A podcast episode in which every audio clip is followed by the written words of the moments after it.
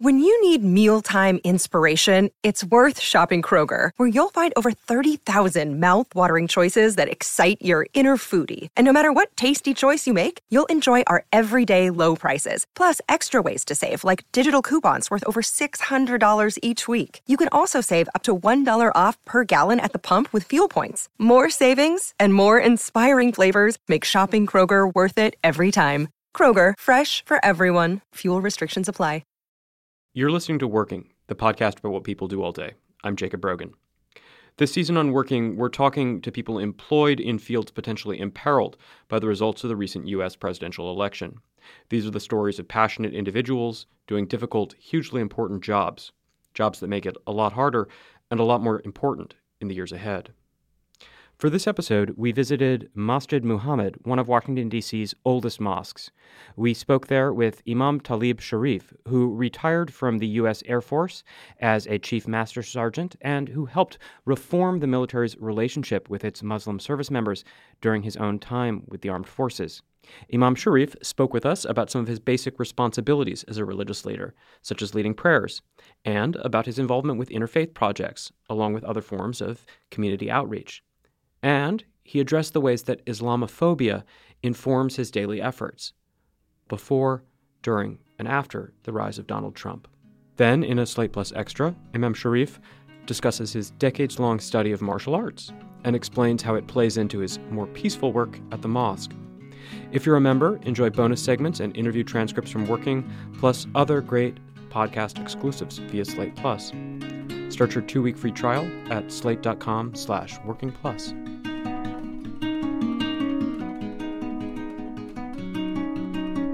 What is your name and what do you do?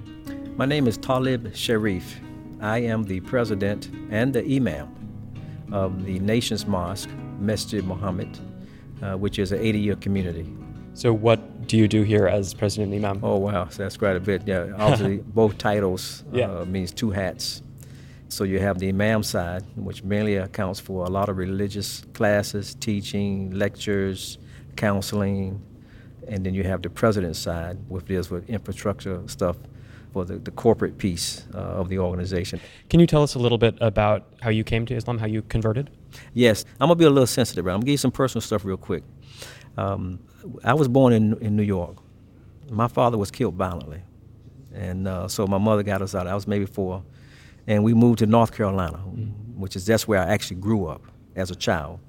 In North Carolina, my mother remarried, and uh, this husband, eventually, he was not a good husband. Domestic violence, and I was young, five, six years old. So anyway, he was going to hurt her real bad one day, and she managed to get me and my sister at the time out of the home and went to her mother's home. So he apparently followed her and he was surveilling her mother's home where she was in. And I guess he saw her from outside where she was at, and, he could have shot her. He had a rifle. But he decided, no, he wanted to be dramatic and get up close, so he crashed through the window. The noise got everybody's attention, so I came out in the hall with this young guy. He comes to the window crashing, has a rifle. He's getting ready to shoot my mother, my uncle, and this is a teenager at the time. Maybe he was 16, maybe 15, 16.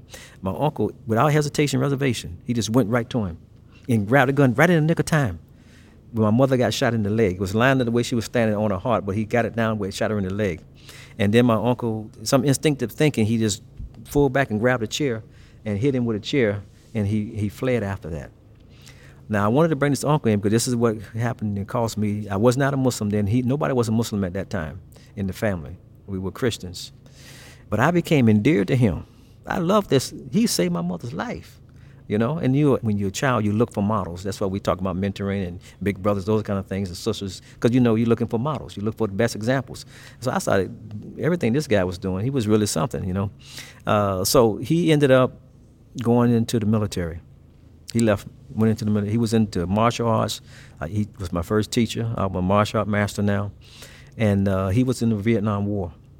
But like many, when they that came back from Vietnam, and he saw a lot. He was with a lot of his actual friends he grew up with and everything, and he lost a lot of them, and he saw them killed in very horrific ways, you know. Uh, and because you know he has P- PTSD today, he's still with us today. But he came back, and because like most of them, you don't get to process that stuff there.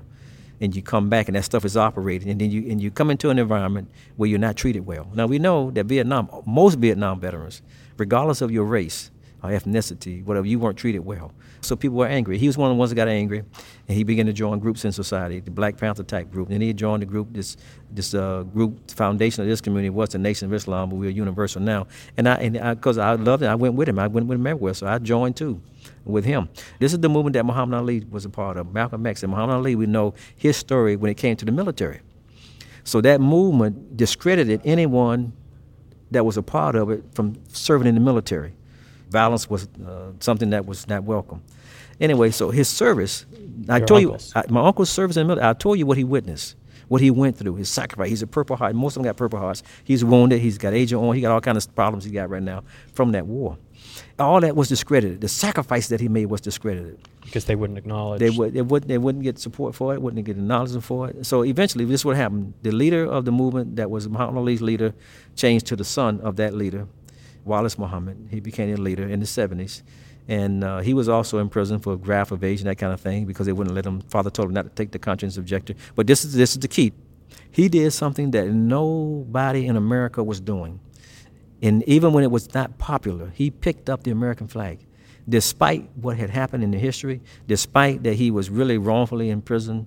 Even white Americans were burning the flag then, stepping on the flag then, you know, because everybody was upset, Vietnam War, that kind of stuff. And he said, if you all won't pick it up, I will. He wasn't just talking to Muslims, he was talking to all of America. An imam, a Muslim imam, picked up the American flag and made those kind of comments. He said, We have an obligation to support, defend, and protect our society. And he didn't just pick it up and stand, he walked with it and let it fly, uh, wave, oh glory, what we call oh glory. And then he stopped and he rested on him. My uncle was so excited. That excitement came back to me because when he picked that flag up and made those comments, he restored credit to the sacrifices that my uncle had made. Mm-hmm. So that excitement that he brought back to me, being my mentor. I was a teenager at that time. I, I, you know, teenagers think about what they're going to do when they grow up, right? So I was I had other things in mind, but because of that, I decided to go into the military. And that brought me here to Washington D.C. This community followed my career about 30 years, where I made a lot of things happen for Muslims. How did you end up here? How did you become an, an imam? When I came to the military, I joined as a Muslim, but I wasn't, before coming to the military, I wasn't really living as a Muslim. I was committed, but not necessarily a lot of practice. But when I came here, I began to practice a lot. Uh, I was in the military, and I wanted to be a Muslim. But it was in 1979, which is to tell you that it wasn't popular. They weren't really ready for a whole lot of Muslims uh, in the military. Mm-hmm. I'm saying that to say that what led me here was this community they were following me in our international newspaper because I pioneered a lot of things that weren't Masjid in place. Muhammad, this Masjid Muhammad right here. They were following me in that newspaper. And mm-hmm. the things that we pioneered were this. We had no Islamic chaplains.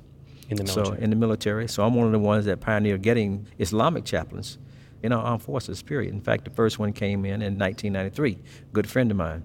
And now we have several in all branches of the service. And um, they didn't have accommodations in the military for things like 30 days of fasting, which is known as the month of Ramadan. That was tough. So we ended up getting, through pioneering that, now the military supports as much as possible. They accommodate that. In fact, there's a letter that comes out of the Pentagon every year now before Ramadan that says Ramadan's getting ready to come. Try to make accommodations for your soldiers, airmen, sailors, Marines, etc. during these times, you know, and uh, being able to pray. Muslims pray five times a day. And, and generally, one or two of those prayers will come during a duty day in the military. And so at first I had to pray in closets because it just wasn't dedicated space, you know, where you can go. And eventually my supervisor let me use his office and other things in conference rooms. But eventually we began to get space, dedicated space on military bases. And now almost every military base now has space. Hmm. And some very dedicated. I mean, they actually call some mosques on military bases. That's, that's it, really something there. So we pioneered those things. They were following me. I began to be very scholarly, began to study, began to travel. And uh, military actually sent me to school to learn Arabic. How mm-hmm. about that? Huh? What, how neat is that? Uh, I spent 30 years in the Air Force and uh, did a lot of things. They always wanted me to be a chaplain because I worked with the chaplains from day one. I needed the chaplains. They became mm-hmm. my best friends because they were their chaplains in the military to make sure just that you know is your freedom of religion So from the beginning, yeah. you were already involved in yeah, I was involved interfaith so much exactly. But this community saw all of that, and when I retired from the Air Force, which was six years ago, the imam that was here, he retired the same month. So they thought it was a sign that they bring, bring me back here to lead this community. Islamic phobia hit too, so with my life having been on the line and partial to give it for our nation for 30 years, they thought it was important for me mm-hmm. to come back and be a demonstration of the loyalty and the sacrifices that Muslims have made and will continue to make. You've been listening to Imam Talib M. Sharif. In a minute, he tells us about leading daily prayers and about the way his work changes during the month of Ramadan.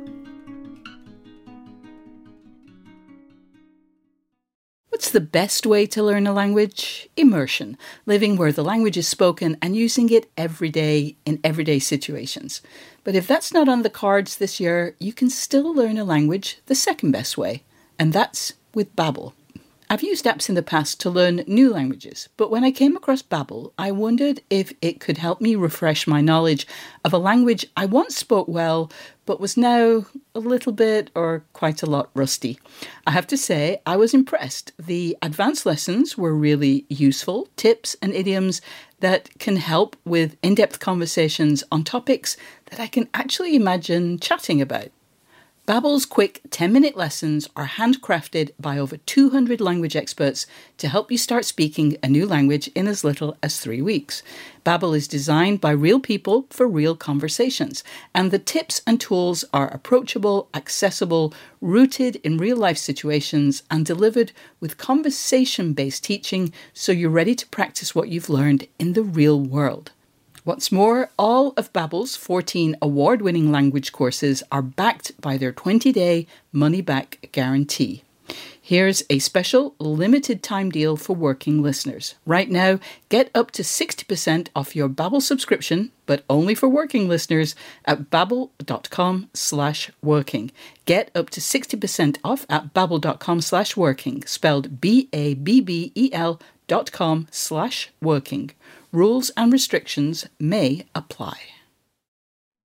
So, can you tell us a little bit about what a typical day is like? Is there such a thing as well, as a typical yeah, day? Well, a typical day is really everything is is real fluent now. Well, the day really starts with prayer first thing in the morning. Mm-hmm. Uh, the first prayer, which which starts at uh, six thirty here. Can you walk us through that 1st mm-hmm. six thirty prayer? What are the steps? What what do you go this through? This is this is essentially what happens. Okay, uh, we have someone would come to open up obviously that's that time of morning. Someone has to come here and open the place up. And then they will be appointed to make the call to prayer. And we have speakers outside. And if you come around here in the morning, mm-hmm. you will hear that call. Allahu Akbar, Allahu Akbar.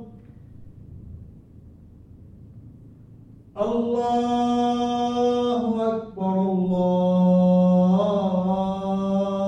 The call to prayer is specific to Muslims, but it's not specific to faith communities because they all have a call, it's just different. Mm-hmm. Some have the bell, which we associate mainly with Christians, some have the trumpet, associated mainly with Jews. Mm-hmm. But we have a human voice.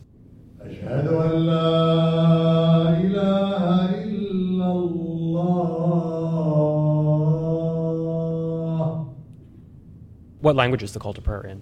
The call to prayer is in the classical language, in uh, Arabic, and of course, um, if they don't know what it's saying, it's really calling humanity to come together under the authority and under the guidance that's been approved by the Almighty, the Creator of the heavens and the earth.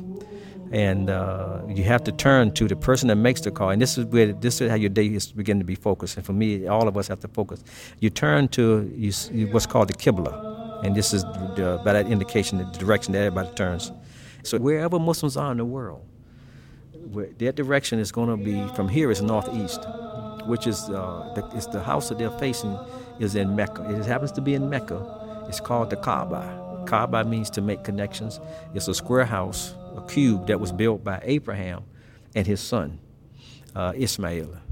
And the root word for Qibla, this is a classical language now, is qabla, which means what came before. What came before what? What came before you? What came before me? What, where did I come from? So we go, it takes us back to the first takes us back to Adam, a common origin. And he didn't have a racial identity, didn't have a national identity, he didn't have an ethnic identity. So you always connect your life with all human life and don't separate yourself from all of humanity.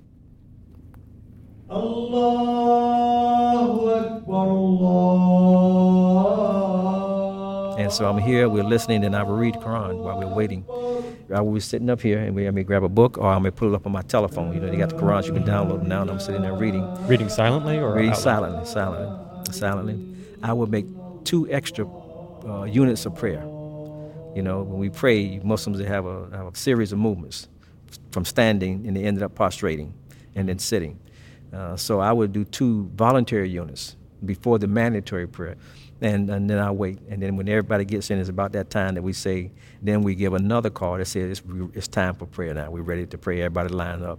And when they get shoulder to shoulder, I go up front. How many people are usually in And uh, in the morning, morning's a smaller group because in the morning, it's mainly less than 20 uh, in the mornings. Unless it's the weekend, maybe a little more on the weekends. But obviously during the week, it's a little shorter because of traffic and everything and the, in the distance. And then after that prayer, I will do a very short presentation, you know, something inspirational.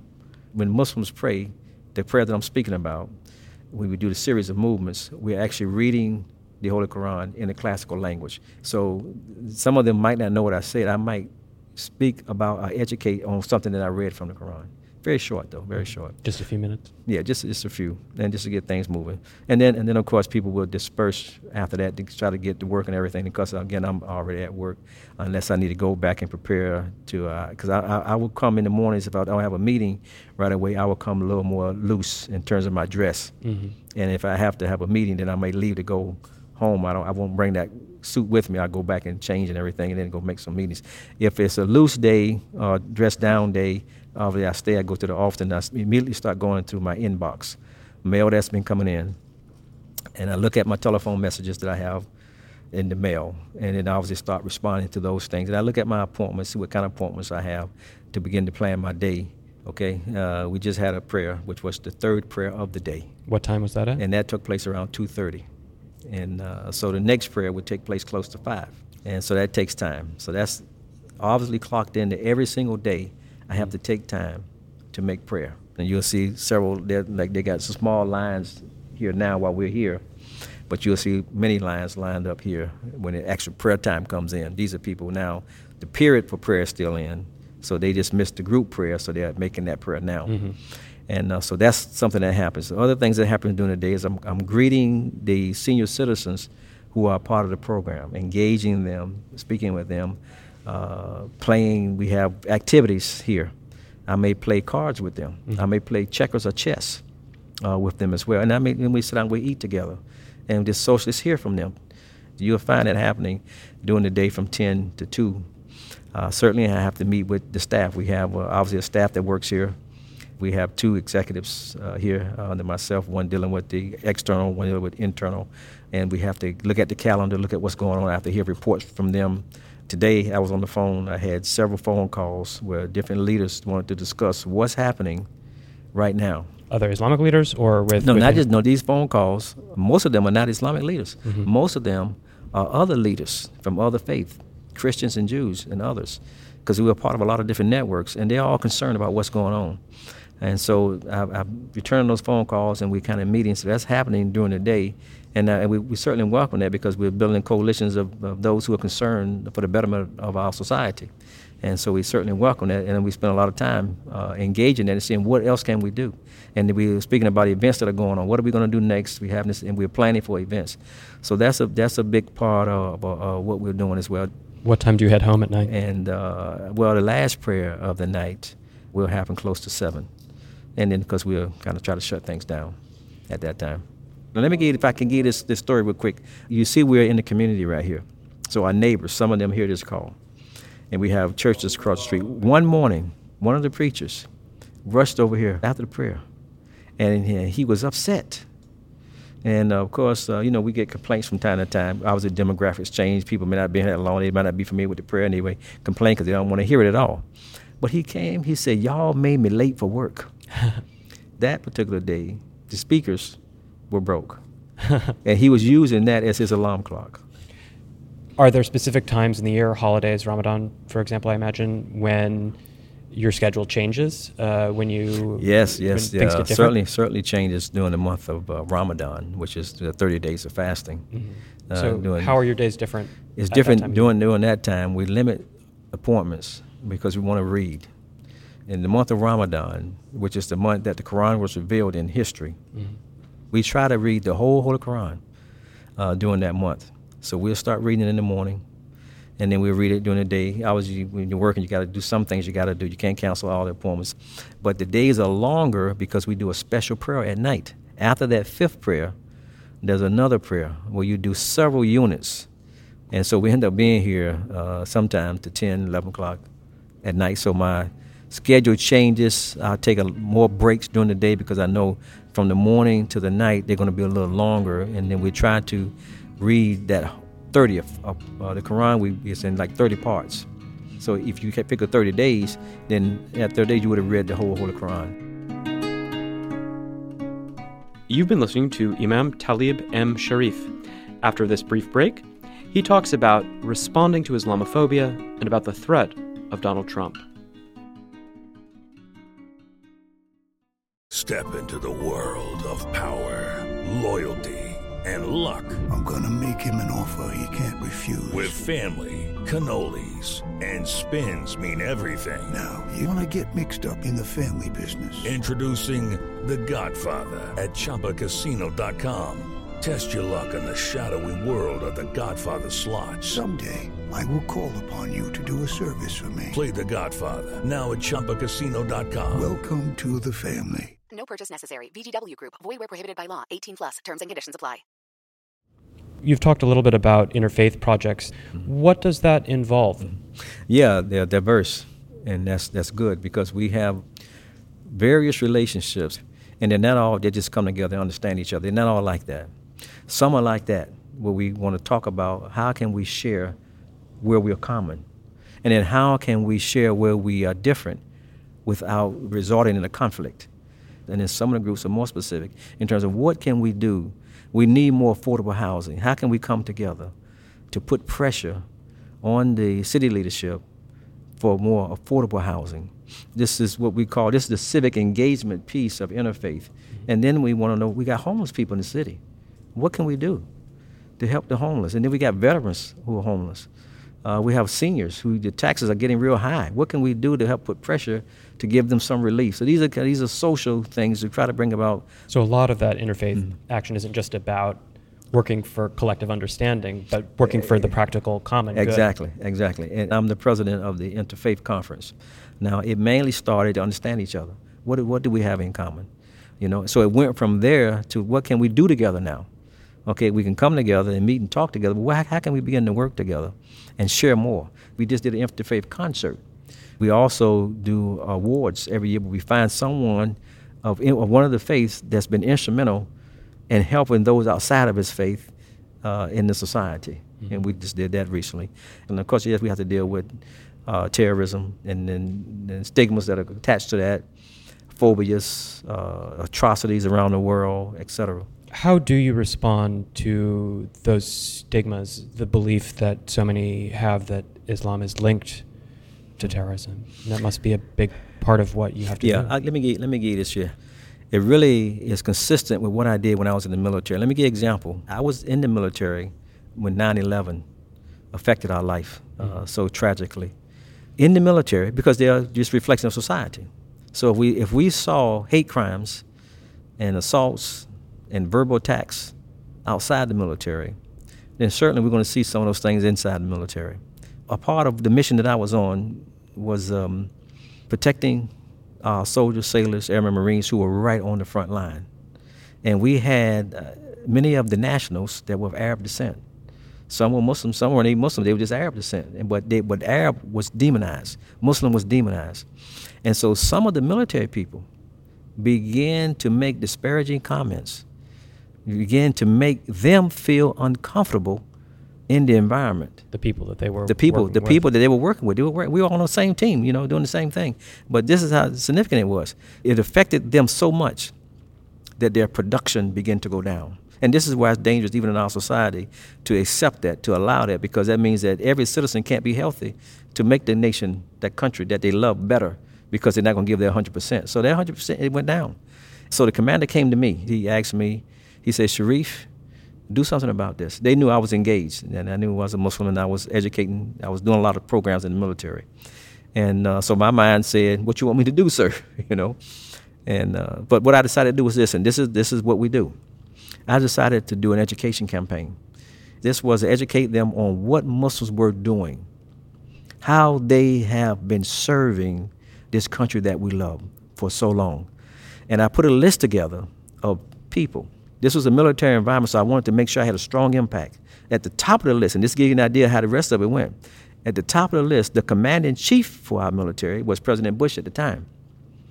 The doctor, his number one doctor, was a Muslim. Mm. A Muslim. And he just happened to be of, uh, of immigrant descent. Was he, our, our commanding chief had given his life to this person for to protect it, to service his life. You see? So this is what we do. We try to find out how can we best educate the, our population on who we are and how we all have made our society stronger or how we can weaken it by not working together to make sure that we all are comfortable in the environment that we call home. In the last year or more, though, Donald Trump's rhetoric uh, mm-hmm. against Muslims mm-hmm. has really amped up, and, and I think amplified the volume of some of that hatred, probably made it harder to ignore. How has that rhetoric affected the work that you do in your community and with other communities? It affected my work, and uh, I have to speak more. Certainly, we have to shape our, our sermons, mm-hmm. have to be shaped to help get the people uh, more assurances, more faith, hope, uh, because some just don't, they lose hope. Uh, so I have to be more engaged in that. I have to be more uh, engaged in, in, setting up panels to discuss it, educational panels, and we do. We've done a lot of those, and we're going to do many, many more. I have more meetings now with so many different groups now that want to know what else can we do. Are there ways that you are working to make sure that members of your community are safe? Yes, we've done a lot of things. I, am really grateful that we work with MPD. We've actually had them come here, the, the commander, Metro Police, Department. Metro Police Department, FBI, the uh, director uh, Abates, right here D- in D.C. Come, he came here, did a town hall from right here. Uh, the U.S. attorney came here, so we create partnerships with them, and to help debrief us on what we can do and how to respond and how they can help us. Uh, because that's what everybody want to know. You know, we don't want them to fear them and not be able to respond. We want them to see us in partnership because when something's wrong, you think police, you think law enforcement. You know I mean, because we don't have the authority to do certain things. So it's important for us not to see them as enemies. And uh, so we engage and uh, we speak to them and we meet with them on a regular basis to get updates on things and what we can and can't do. Uh, if we've seen something, we communicate it. Most of the arrests that they made have come from Muslims. That's, that's a fact and because of relationships. So those are the kind of things we're doing. We have to also we had to enhance our security here, cameras. Uh, you see the windows. Those are things are recent in history, actually. Uh, you know, we had threats. We've had telephone threats. We've had letters, threats through, through mail, uh, on email. I'm speaking somewhere. If it's a social piece, you got some people in the trail. They say things that are threatening. What's it like to you know, get a threat like that? How do you feel when something like that shows up in your inbox or, well, you or know, you get it's, a phone it's, call? It's, it's, I, I, out of back, well, obviously, it's, it's hurtful. You know, I'm a citizen, just like that person that's speaking as a citizen. We, we, we're in this together. This is our country. It's not his. It's not mine. It's ours. And I know they don't know. They can't know me. You know, they can't know this community. They can't know the history. And most of them are just ignorant, and that's what we're finding. I mean, I've served this nation. I'm just one of many. And that was just the field where you have to put your whole life on the line for the whole country. Uh, and they obviously don't know that. To make the kind of comments, and then they say to go home, this is home. What are you talking about? You know, most of the people are here, they're second, third, fourth generation now. This is home now. There's no other home. What are you talking about? We don't, we don't want nobody to tear this down because this is where we live. So yeah, it's hurtful to hear people, and we know it's going to weaken us because we're stronger together. You know, our diversity is what makes us strong. He said, we, we, our motto is united we stand, divided we're falling. And that's what's happening, we're falling. We're when, falling. When someone, a young person especially, say, comes to you and says, I'm afraid, I'm, I'm afraid that we are falling, mm. what do you say to them? Well, I, I say several things. First thing, I have to remind them that we say all day long, Allahu Akbar. Okay? And that means God is bigger, He is greater, He's more important, and nothing is out of His scope. And whatever we are going through, it's not permanent, it's temporary. You see? and that, that there's always going to be more good, even though it looks like it now. And we got that's just true. We have to have faith. We are faith people, so I have to respond to them and give them this faith. The evil that we're seeing, this harm, this hatefulness, is because they band together, and the good is spread out. But when we come together, we can reduce it. I give them these pictures of hope and let them know how there are many working for good. Are there ways that non-Muslims can help support you and members of your community? Yes, yes. There are definitely ways that non-Muslims can support us. See us as neighbors. See us just like anybody else. That grocery store, we may be serving them their food at a restaurant. You may be bringing their mail. Maybe that police officer that respond. Maybe that person on the front line that just gave his life that you didn't even know. Everybody not announcing that they're Muslim. Understand that and stand up for the life that stands up for you. Earlier in this year, and this is what happened here. We were threatened to be attacked. This mosque right here was threatened by a group in America called the Global Something for Humanity and they had selected around 20 plus mosques and Islamic centers to do an armed protest across America. We were on their list, and they had us picked to come at a certain time. I was leading a delegation in Turkey. My community was wanting me to give them some instructions on how to handle this because we were getting a lot of calls from religious leaders because we got great partnerships. And they wanted to come over here and say, We'll be there and stand with you. We'll make sure that they don't even come near you, this and that. And that, my instructions was this don't do anything. I don't want us to give any attention to them. If we do anything, then we're going to be asked by the media about what we're doing, and, we have, and then we have to highlight them. I don't want to do that. See, just stay normal, be vigilant, be aware, but be vigilant. But this is what happened, and this is what we want to happen, and we don't want to have to be defending ourselves. This is an example of what should be happening. The neighbors, without us knowing about it, they had gotten together and they made signs up, and they posted signs. They came and posted signs on the trees, on the poles right out in front of the masjid in the neighborhood so they can be clearly seen that said, This is a hate free zone. We stand with Masjid Muhammad, our neighbors. Now, uh, my team here said they saw two carloads that fit the description. Fit the description of, of the these, group of the group that was supposed group. to do the hate group, uh, but they didn't stop. We suspect it was that group, but we know they saw those signs because they were very visible, and we didn't have to do anything to defend ourselves. But they were. I just found out recently uh, one of the major newspapers in the city followed up on that, and they wanted to talk to the person that led that campaign. And they found that person, and these were not these are not Muslim. The, the campaign, the, the, the, no, the this campaign? is the anti-hate campaign, which was not a Muslim. None of them were Muslims. But again, we live in this community. We're their neighbors.